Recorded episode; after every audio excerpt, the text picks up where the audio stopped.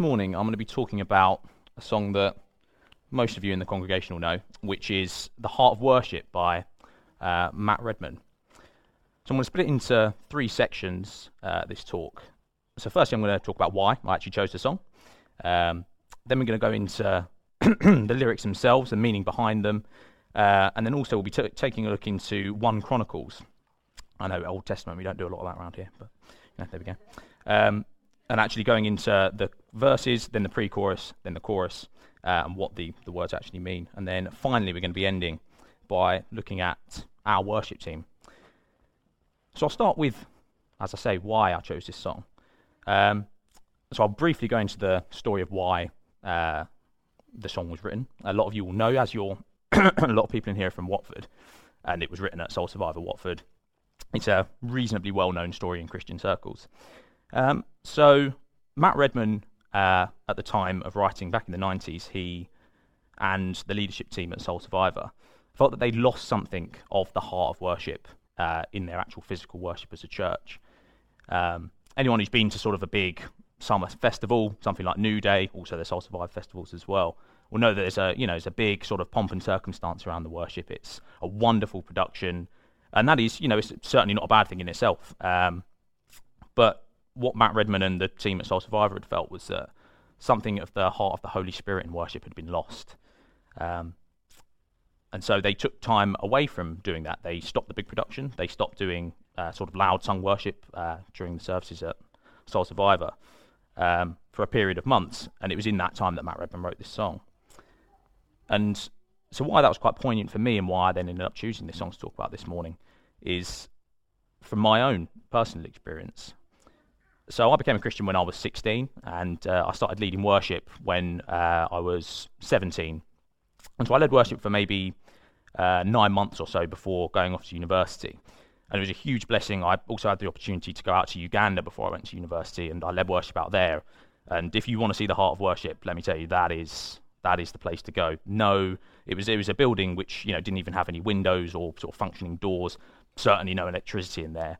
But my word, they made quite the noise. Um, and that was real, real worship with the heart of the Holy Spirit. Uh, but then when I went to university, I found as a lot of young people do, um, I gave into a lot of the vices and the temptations of being away from home, not having rules, not having parents to sort of govern what I was doing and uh, govern my 10:30 bedtime. I still have a 10:30 bedtime. Um, and you know, so so in that time, I then felt I wasn't worthy to lead a congregation in worship. I was still part of the Christian Union, and I'd sort of almost guest appear whenever it was my time on the road to lead worship. I'd then go along, I'd get my guitar. And to be honest, what worship became for me was I was the big man at the front with the guitar, looking pretty cool, a lot of, lot of Christian ladies around. And that's what worship became for me. But then I had a realization if, I, if that's the attitude I've got towards worship, what right do I have to try and lead other people to get to that place? Because the job of a team leading worship is to facilitate the congregation and the family of God into that place of worship. And I knew that I couldn't do that at that stage. So I took a couple of years um, where I didn't lead worship at all. I didn't really play guitar at all. I didn't really do anything musical for a few years. Um, and to be honest, it, it, affected me quite deeply because it was something that God blessed me to do. He told me to do to start leading worship. Um, but I knew that at that time I couldn't do that. And it wasn't until I then moved to Watford three or four years later that I then came to a place where I truly knew that I believed what I was doing. I was worshipping with the Holy Spirit, and therefore I could then start doing it again. And that, in, uh, in a nutshell, is why I wanted to speak about this song because it was very poignant for me at the time that um, this was a song that really led me back to that place of truly worshipping, wanting to explore the heart of God, uh, and actually worshipping truly with the Holy Spirit. So now I'll move on to start talking about the uh, the lyrics of the song itself. So I'm going to read out the verses, both verse 1 and 2.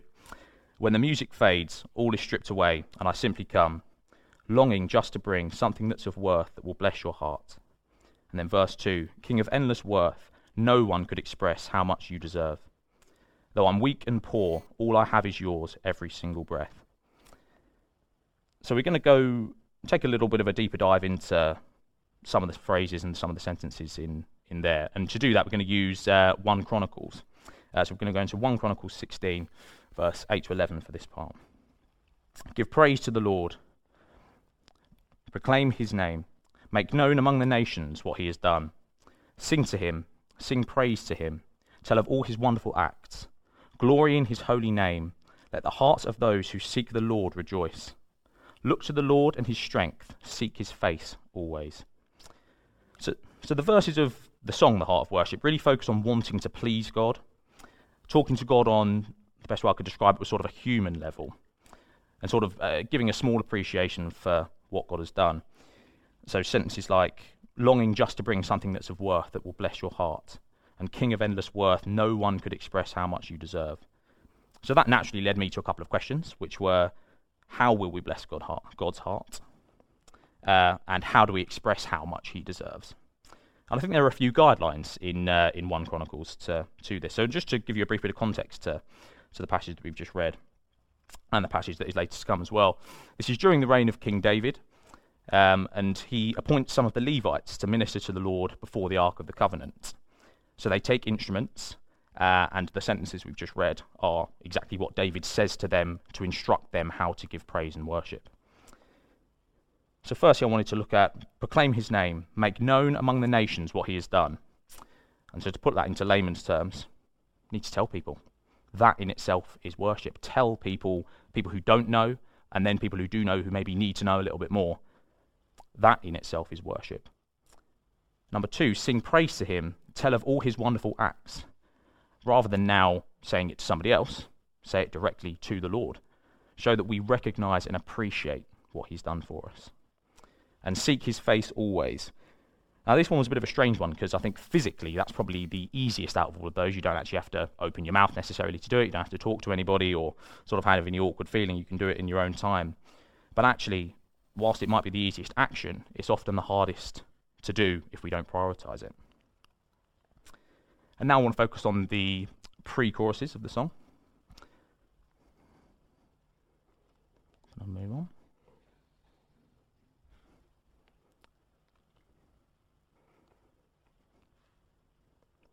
So I'll read out the, uh, the pre choruses, they're both the same. I'll bring you more than a song, for a song in itself is not what you have required. You search much deeper within, through the way things appear. You're looking into my heart. Now, one particular line in there stood out something I wanted to get into a bit more, which was a song in itself is not what you have required. And again, that strikes a, a poignant question of so what does God require from us in worship? If we strip back all of the music and all of the nice sounds, the production, the laser show, and some of the answers again can be found in 1 Chronicles 16, this time looking at verses 25 to 30.